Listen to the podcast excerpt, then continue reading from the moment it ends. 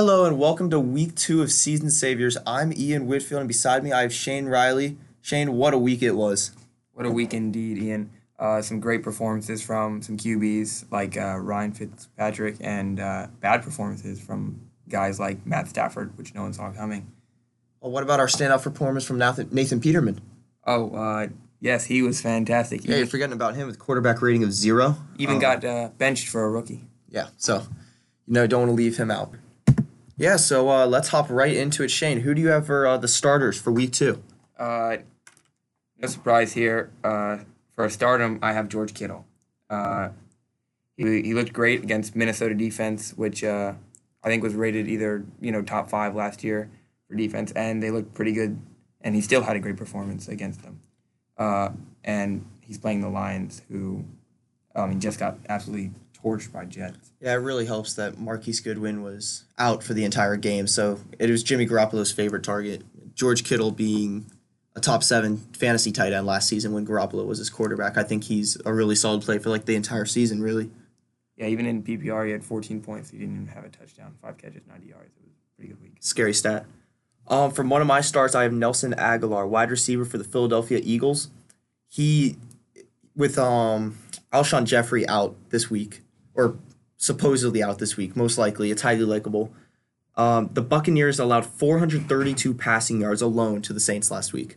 Michael Thomas dropped 38 points with 16 receptions against them. Agholor was able to put up eight targets against the Falcons, who have a pretty decent pass defense. So I really like Agholor this week, especially with his big play ability. I think he has the potential to go easily rack up 12 or more targets and go north of 100 yards for sure. I, I really like Agholor this week against the Buccaneers defense.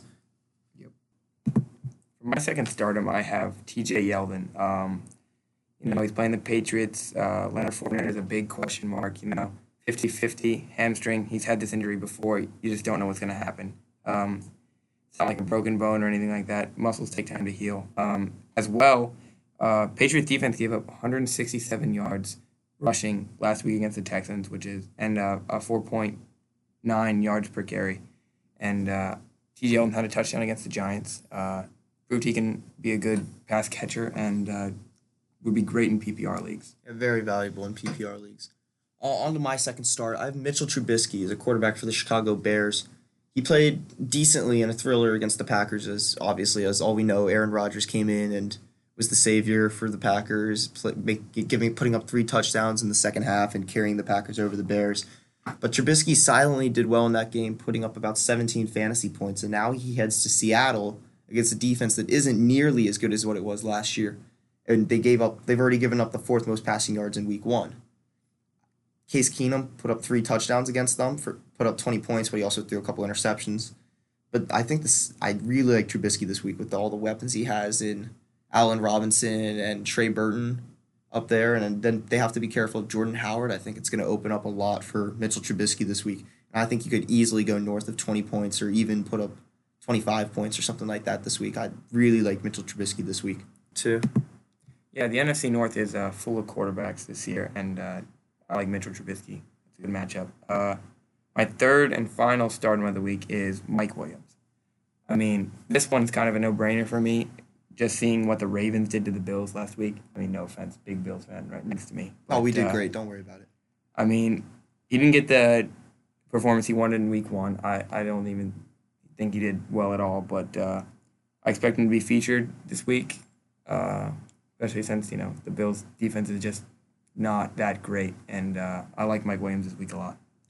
Yeah, I think almost any start against the Bills so far until they figure out that defense and Josh Allen can get his groove. I think any start, whether it's the defense or any offensive piece against the Bills, could be a goal absolutely golden piece to play.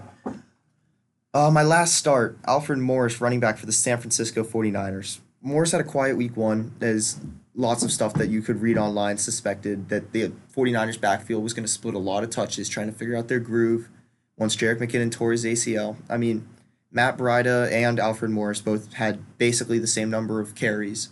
Breida had a few more yards, but Morris also Morris put up uh, 40 yards on, but he also fumbled at the goal line. I love Morris this week though. The Lions defense got absolutely torched by the Jets, as you've already mentioned before. and they gave up the third most running rushing yards in Week One, especially to Isaiah Crowell, who was um, running for the Jets and got over hundred care over hundred yards in that. I really like Morris this week. He's their featured running back. He's their first and second down back. Breida is going to come in and get a few carries, but he's mainly their passing down back. I think that Alfred Morris is going to come in against with Shanahan, and I think he's finally going to break through in this game. I think this is the one where you could see him easily go north of 20 points or even maybe put up a couple touchdowns in this win. Yeah, so uh, now we're going to move on to the situms, and I'm going to start that off by saying Joe Mixon. Playing the Baltimore defense, you know, they looked really well against a. I mean, I don't want to keep picking on the Bills, but I mean, they looked really good against that offense. Yeah, I know, but you just you just want to be cautious because you never know, like, because it's against the Bills, right? It could just be a little too good to be true. Yeah, but I also don't like the fact that he's coming off a real short week. I mean, Mm-hmm. Thursday night you don't really get much fantasy production from a guy playing on Thursday night. I'm just not I'm not feeling it with uh, Joe Mixon this week. All right, yeah, and now that leads me to my first sit on AJ Green, wide receiver for the Cincinnati Bengals. Once again, the Ravens defense. So I guess we're just gonna keep talking about them all day. But uh, only they allowed seventy passing yards. Yes, Nathan Peterman was a quarterback. Yes, Josh Allen was the other quarterback they faced. But to hold a quarterback to a literal zero QPR QBR, that's scary. And I, it's not like Andy Dalton is some super quarterback that's going to be able to find his top wide receiver AJ Green. But I personally don't like AJ Green or Andy Dalton this week, and I think you should stay away from that quarterback duo. I think you might get a little more production out of like a John Ross type of guy, or even maybe Joe Mixon out of the backfield catching a few passes. But I, I just don't see the Ravens giving up a lot to AJ Green this week. I think he could easily be shut down for a low single digits kind of day. But I mean, especially when you look at last week and how they only allowed one reception for 10 yards to Kelvin Benjamin, the Bill, the Bills wide receiver one. I mean, that's just a scary stat to see when you're trying to start AJ Green this week. Yeah, it is a scary stat to see. Uh, my second situm I have this week is Chris Hogan. Uh, he's playing the Jaguars defense, which is composed of Jalen Ramsey. That's all you really need to know. I mean, Odell Beckham showed out against him in week one, but I mean, it's Odell Beckham. First game back against Saquon. I mean, that's just a good offense this year, I believe, in uh, New York. Chris Hogan did absolutely nothing in week one, and, you know, it was Houston. I mean, their defense is, is not Jacksonville caliber. Uh, I mean, if you can't perform against a defense that's, you know, medium of the NFL, I don't think you're going to do that well against the best defense in the league. So, I mean, it's kind of a no brainer to me. He does have Tom Brady, but I mean, Tom's going to look for Gronk before he looks for Chris Hogan. And, you know, there's no Julian Edelman to take the number one cornerback and Jalen Ramsey off of him. So, Hogan's kind of stuck, and I just don't think it's going to be a good week for him. Yeah, I'd like Hogan a lot more if Julian Edelman was there. But he's not, as you mentioned, so that leads me to my second sit. Uh, Russell Wilson, quarterback for the Seattle Seahawks. Uh, no Doug Baldwin this week. Um, he averaged he averages nearly five less fantasy points on the road than at home, and the Bears have given up the third least amount of touchdown passes to quarterbacks when they're playing in Chicago. And I just I, I think R- Wilson is a really risky play this week. I mean, Aaron Rodgers played pretty well against that Bears defense, but that's Aaron Rodgers. That's, in my opinion, the most talented quarterback to ever play in the NFL. Um, that it's just such a scary start this week to play Russell Wilson with almost no receiving options against a Bears defense that showed that they are a defense to be messed with this year, even with Aaron Rodgers doing what he did to them in that second half. Yeah, adding Khalil Mack was big for that defense. Um, getting my third guy, third and final situm, I have uh, LeSean McCoy. And, um, you know, on the Bills, I mean, I've kind of been picking on the Bills a lot. And, uh, you know, I, there's not a good team, to be honest with you. I mean, playoffs last year, but, I mean, with their QB being a rookie now, I mean, even Nathan Peterman was probably worse than Josh Allen. But, I mean, Kelvin Benjamin being your number one receiver, he was a you know giveaway from the Panthers because you know he after getting injured in his ACL uh, rookie season, I mean, just hasn't been the same, and uh, I just believe Shady McCoy is just not worth it. Yeah, I also had Shady McCoy as one of my other sits. So I mean, just the the theory that oh Buffalo has no weapons, McCoy will get all the points. It, it's just not right because they have literally nothing else that will take the pressure off McCoy. And as they head to go play uh, the Chargers this week, I'm scared of Joey Bosa, Melvin Ingram, being able to just contain him simply as the rest of the because the Chargers have a good secondary. So they're just going to shut down Kelvin Benjamin and probably give Josh Allen a rough time as it's in his first real NFL start. And now they're going to have to go up against a Chargers defense. They only gave up, didn't surrender a rushing touchdown last week and only gave up 3.9 yards per carry. I, I just can't see McCoy being successful, at, like you said earlier. Yeah, first time we've agreed on. Uh, there you go. Uh, moving on, I'm actually going to talk about the student and teacher fantasy league uh, that we have. Um, you know, go over some of the matchups. You know, what went well, what didn't go well for some of the teams, and you know, talk about you know student teacher matchups. You know, right now the students are sitting at one and zero as uh, Team Godek defeated Team Demont. I mean, Godek was carried by Andrew Luck and uh, even started Le'Veon Bell and still came out with the victory, which is very interesting. Team Demont carried by Aaron Rodgers and uh, really let down by Travis Kelce and Devon, Devonta Freeman. Yeah, Travis Kelce let down a lot of fantasy players this week. Absolutely. I mean, then we'll move on to uh, Varun versus me. Uh, Varun put up 159.5 points. He had one guy under 10 fantasy points this week, which is insane.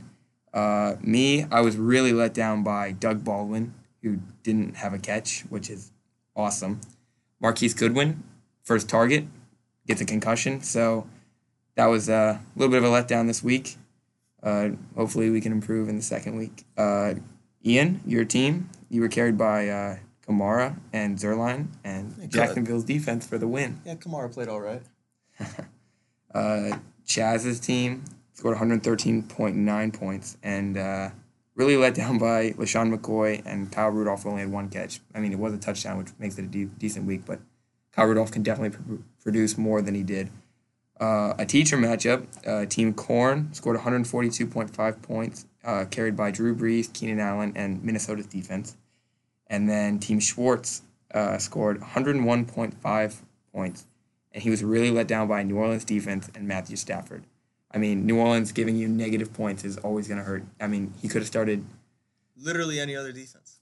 or just not put a defense in. He would have gotten more points than what, what happened. Um, the second teacher matchup was Team Eifler. Uh, he won. Uh, he had 139.7 points, carried by Melvin Gordon, Emmanuel Sanders, uh, Saquon Barkley, and Mike Evans. And then Mrs. DeLisi's team scored 113.7 points, and she was really let down by Hogan, uh, you know, on the Siddums list, Kareem Hunt.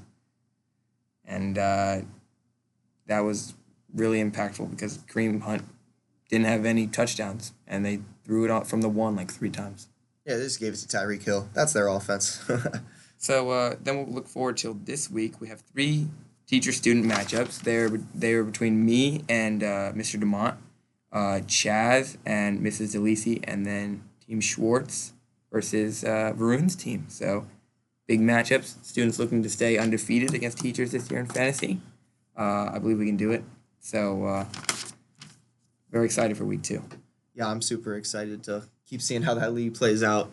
Um, so we're gonna end with some waiver wire pickups, just a few quick pickups that you can add to your roster to help bolster if you had a few injuries or if you're still waiting on like a Carson Wentz to get back or an Aaron Jones to become unsuspended or something like that.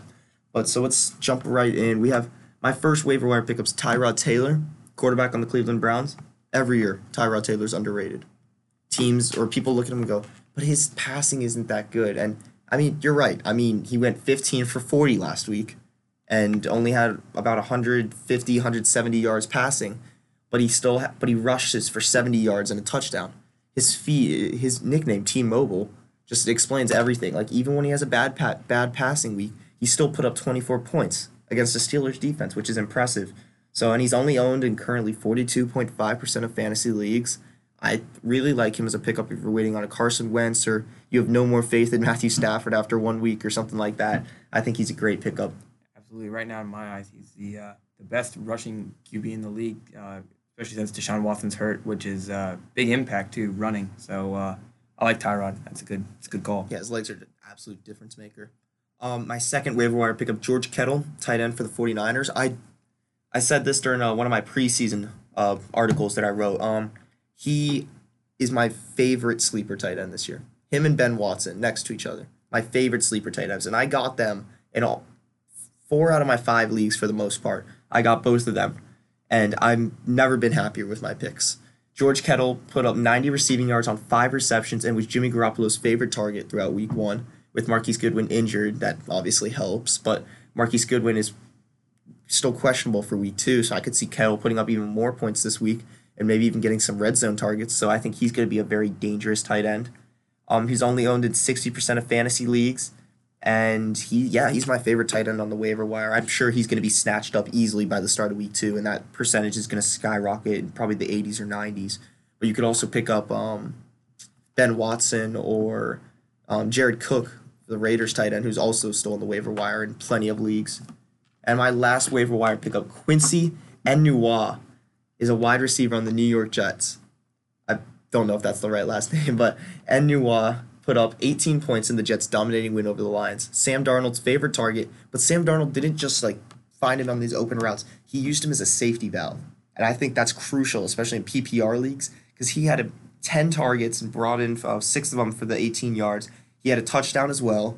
And I think he has the possibility of being a top 30 wide receiver this year, especially as Darnold's still trying to get comfortable. Robbie Anderson's going to be the focus on all these defenses. Teams are going to take notice of Isaiah Crowell out of the backfield, putting up over 100 yards in their win over the Lions. I think you could really see Quincy Enunwa really take off and skyrocket in these rankings. Yeah, I think that's a good call. Um, the Jets lacking a you know a strong tight end presence, and that's usually what rookies look towards. And having him as a safety net instead of a tight end is actually very valuable. And uh, I do in fact like him for, you know, people to pick up. Maybe be a wide receiver three, maybe a low wide receiver two. I think it's I think he'd be perfect fit for right there. Yeah, he's currently only owned in 38% of leagues, so you might want to go snatch him up as soon as possible. Unfortunately, I looked yesterday, Shane. He's not in a, he's not available in our league, so ah. that's unfortunate. Yep. But that's all we have for this week. Thank you for listening to Season Saviors. I'm Ian. I'm Shane. And we will see you next week and update you on our teacher fantasy league and on our stardom, situms, and waiver wire pickups. Thank you.